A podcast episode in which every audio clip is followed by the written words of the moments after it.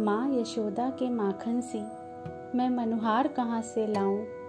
वृंदावन की कुंज गलियन की, मधुर बहार कहाँ से लाऊं? रोम रोम में बसे हो कान्हा, अब और प्यार कहाँ से लाऊं? आज के दिन तुम्हें दे सकूँ, वो उपहार कहाँ से लाऊं? राधा रानी, संग तुम्हारे, थिरक रही हैं सभी दिशाएँ।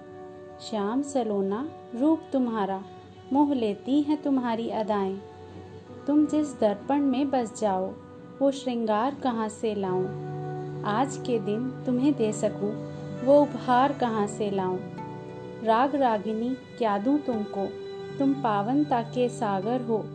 पंख पसारे, मैं उड़ती हूँ। श्याम, तुम ही मेरे नीलांबर हो। जहाँ मिले अंबर धरती से, वो आधार कहाँ से लाऊं? आज के दिन तुम्हें दे सकूँ वो उपहार कहाँ से लाऊं? दोस्तों, आज श्री कृष्ण का जन्मदिन है। वो श्री कृष्ण जो हमेशा से उत्सव का प्रतीक रहे हैं। श्री कृष्ण से कितना कुछ छूटा। पहले माँ छूटी, फिर पिता छूटे। फिर जो नंद यशोदा मिले, वो भी छूटे। संगी साथी छूटे, राधा भी छूटी। गोकुल छूटा, फिर मथुरा भी छूटी। श्री कृष्ण से जीवन भर कुछ न कुछ छूटता ही रहा।